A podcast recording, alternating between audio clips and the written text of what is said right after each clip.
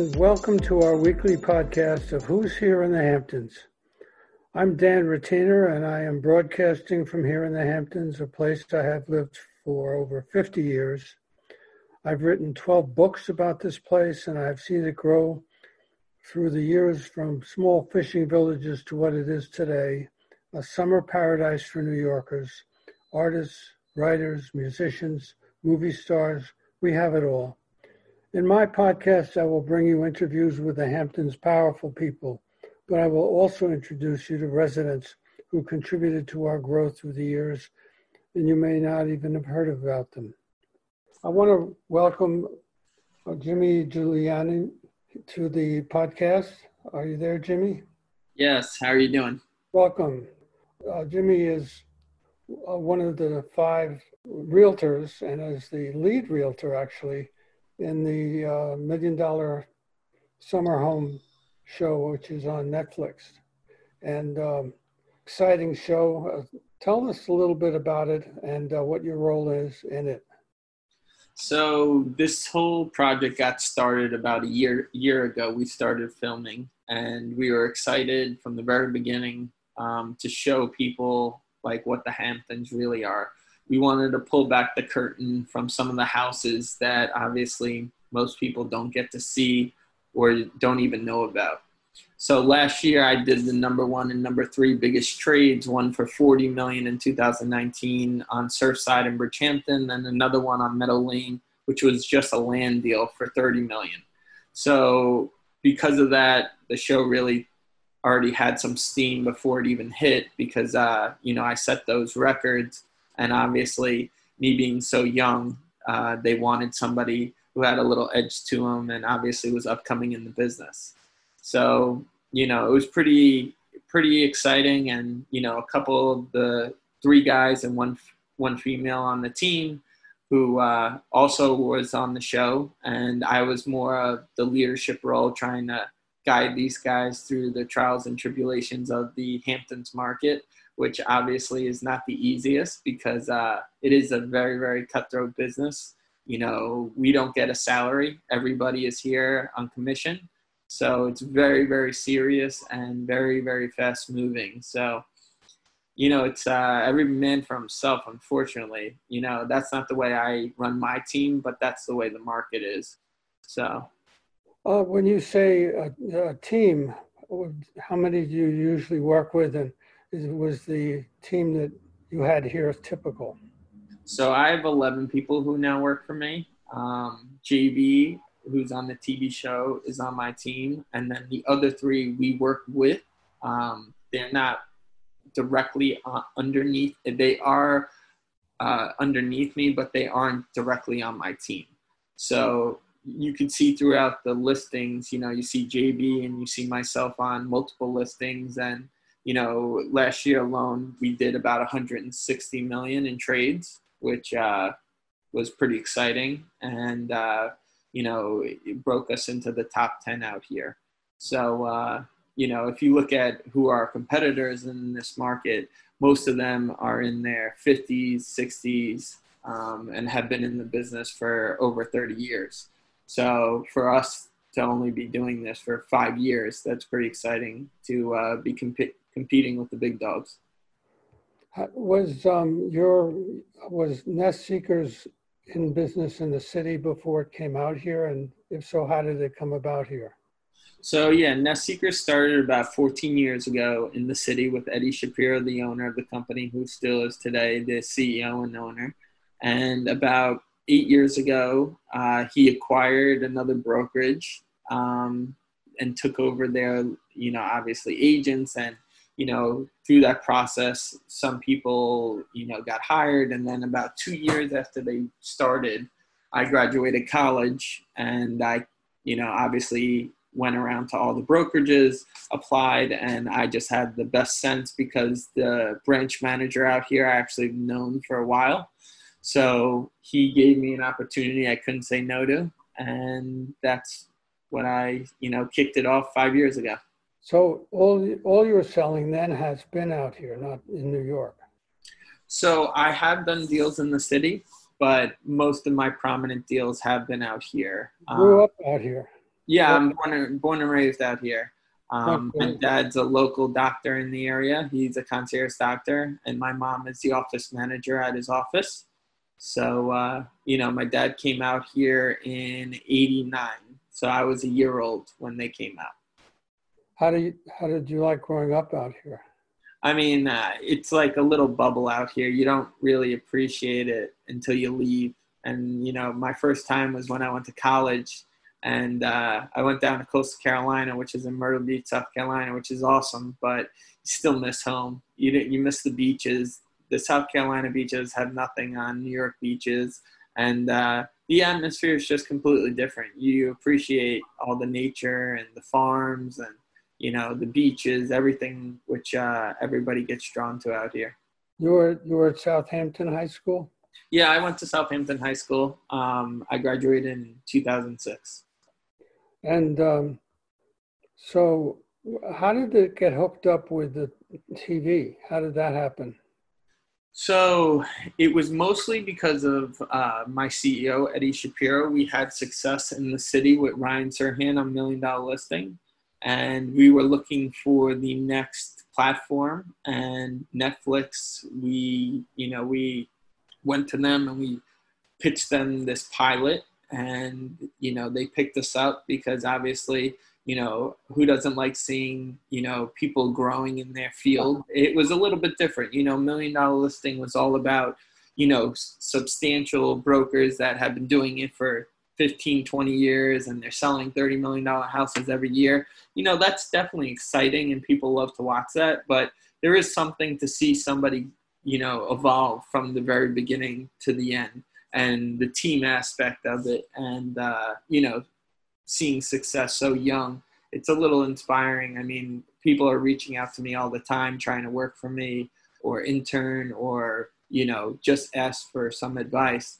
and it's not like i know everything but you know i, I definitely hit a couple rough patches till i figured out my little niche in this market How do you, what do you attribute uh, your success? I know this is like, what's the secret sauce? Yeah, there, I mean, there is no real secret sauce out here in the Hamptons. It's, uh, you know, knowledge is definitely key. You have to be smart. You can't just, you know, work hard, but definitely my work ethic. I mean, I work 70, 75 hours a week, unfortunately. I have a little one at home and another one on the way, but um, I definitely, you know, try and make as much time as I can, but now is the time with the market being so hot. So I've been, you know, pretty much full blown 100% uh, since March. So I haven't really had a day off since March. Well, it wasn't, it wasn't quite my question. I saw one of the episodes. It may have been the very first one.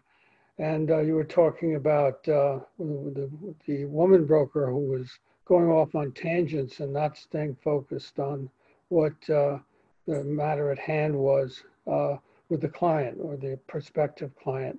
Well, So I guess what's the difference between a, a good and effective broker? You're one, you're probably one of the top brokers out here. Well, what separates you from another broker who is not as successful? Obviously, we can't have very many of them because there's not that much to go around, but that's my question. yeah, I mean, you're 100% right. 90% of the agents make 10% of the money, and 10% of the agents make 90% of the money. That's the- what I, that's what I want to know. What's the secret sauce? Yeah, the secret sauce is bringing value. So anybody can open a door and say, "Oh, this is a six-bedroom house, five and a half baths." You know, these people can easily figure that out. There's a reason why they have money. They're smart people. So the reason you know you bring what you bring to the table is the off-market deals, having knowledge of all the comps, even five years ago. So really bringing knowledge and answering the questions truthfully and to the and with facts instead of opinions uh, is really bringing value. Um, and it- these are big purchases. Like one of my you know clients just bought something for five and a half million, and he's like, "This is my first house." He rents in the city. So this is some of the people's biggest buys that they'll do in their entire lifetime, sometimes in their young lifetime and uh, you know you have to guide them through the process and make sure they're getting the best value because anybody can sell them a house it's whether they come back and whether you get the repeat clients. I built my whole business on being truthful, and I even tell clients not to buy houses, which hurts me because I'm commission based. But I tell them, trust me, I'll get you a better deal somewhere else. And people really appreciate that because when I do get them a better deal, they're like, "Wow, James knew what he was talking about." And then he hooks me he hooks me up with his friend who's looking to buy. So right. if you tell the truth and you try and really I, I try to think like I'm in their shoes. And I do so much investments myself. I do a lot of different spec builds. So I know what things cost, unlike most agents, because I pay for them and walk this every day of my life. Uh, last year alone, we built 13 homes. So renovations, brand new construction, you know, there's not too many agents who do, who live what I do, and that's why they can't bring that to the table. I see. Um, have you are you getting noticed on the street because you're on TV? Yeah, it, it is funny. You know, the first day, the bank teller is asking for my autograph for his son. You know, people are taking photos of me on the street. It, it is a little unnerving. I mean, I am obviously just a regular, normal guy like everyone else. Uh, but some of these people, uh, you know, I'm not even like a D-list celebrity, and I couldn't imagine being like a famous person because people are looking at me during dinners, and you know, it's, it's all positive stuff. But little kids are coming up to me. I was at Sean's place in Southampton, and three little boys came up to me and were like, "We watched your show. We love you so much. Do you mind if we take a picture?" And I'm like, "Of course. You know, I don't care." But it's just funny, you know, small time living, and you know, a lot of people are noticing me now. Now they did six episodes. Is that correct? Yeah, we did six episodes. Um, are, are they planning more, and is the pandemic a factor in that? Yeah, the pandemic is definitely a factor. Uh, you know, we don't know what the future holds, but everything is looked very positive that hopefully we get to do another couple seasons. Oh, that's good. Tell me a little bit about your home life. So at home, I have an eight month old son and my wife, and my parents live like three quarters of a mile around the corner. So they're constantly over with my three, three sisters and one brother. So, you know, uh, my sister just had a baby as well. And, uh, you know, I'm a big family and friends guy. Uh, you know, my dad once said one time that uh, if you can count how many best friends you have on two hands, you're doing something right. And, uh, you know, friends and family really stick out, you know, especially out here, really look out for each other. Um, whether you're in the restaurant world, whether you're a doctor, or a lawyer, everybody takes care of each other. So, you know, I'll, I'll never leave this community. And, uh, you know, family and friends are always uh, first on my list. What's your uh, favorite place to take the family? So, you know, I'm a big uh, foodie. So I like going out to dinner and bringing my wife out to dinner and family out to dinner to all different restaurants all over, you know, the, the East End. Um, we also love going to the beach, doing the drive on with the uh, with the Jeep. So we jump on the beach and you know spend our days uh, with the barbecuing down on the ocean on Road G, and you know it's great down there. Uh, that that's pretty much it. I mean, running around playing with uh, you know my son and everything. It, besides work, it really takes up all my time. I don't really get much downtime. I guess. Are you at Truck Beach? Is that where you're talking about? No, uh, at the end of Meadow Lane, uh, there's Road D that you could drive on by the state park. So, uh, you know, a bunch of the family and friends, we go down there on Sundays and barbecue and spend a couple hours down there at the ocean. That's just beyond Truck Beach at the end, right? Correct, correct. Yeah. I thought that was county, but I could be maybe it's state. yeah, it might be county. I don't know. Yeah, I just know that I uh, air up at their place every time I leave. what do you drive? Uh, so I drive a Tahoe, but on the beach we use the Jeep Wrangler, so because that thing's a tank on the beach. I know. I had one like that for years. Yeah, your, your family must be really proud of you for. Yeah, my my dad said, uh, you know, my dad's definitely the most proud. He, uh, you know, I didn't know exactly what I was going to do when I got out of college, like a lot of people. Um, but you know you, you go through a couple things. First i thought i was going to work on wall street applied for a bunch of jobs got a couple of them and then decided that just wasn't for me after going through the the process and ended up getting the job. And then i told my dad you know i'm no longer interested. He's like what are you doing? I'm like i don't know but i just don't want to do that so he gave me about three weeks to pull together my resume and and brainstorm my exact ideas and then I looked at real estate because I would always work for my uncle during the summer, who was a builder out here. And uh, I learned very quickly, you know, I didn't want to be a builder, you know, you know, doing the hard work and everything, because uh, it was a lot of hard work. But then uh, after, you know, being on the job sites, I would see these real estate agents show up in their nice cars, and uh, you know, I just wouldn't understand how these guys were, you know, running their business and I asked my uncle a couple questions, and I go, "Do you think I could do it?" He goes, "I think you could, you know, take over." And I was like, "All right." So my uncle gave me my first start. He gave me one listing, and uh, from there, now I'm up to like 45 listings that I carry, uh, depending on the, you know, what time of year. And that's sort of just they, my dad and my uncle sort of pushed me in the right direction, and from there, I just ran with it.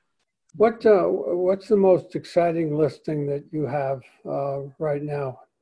So there's a listing in the Southampton Estate section, what is like the cream of the crop of locations. Uh, besides the ocean, Southampton Estate section has some of the most pricey real estate, ranging from you know 20 million all the way up to 70 million just for a house and two acres in the estate section. So there's this listing I have that's brand new construction for Ten Ox Pasture in Southampton. And uh, just in the last couple weeks, now that it's complete and everything, we've had multiple offers, and uh, it looks like we're going to contract this week. So, you know, the market is hot, and if you have the right product in the right location, uh, the buyers are showing up and giving you market value. So it's a great market, and uh, if you're in the right location, they, you know you can't go wrong. There's another one we have on 300 murray place that's coming on the market. We're finishing up in three months. And before we even are completed with the project we've already had so much interest and a couple offers. So you know location location location but those two properties are on fire right now. Well thank you jimmy for coming on the podcast. We uh, look forward to the next season of the show. Thank you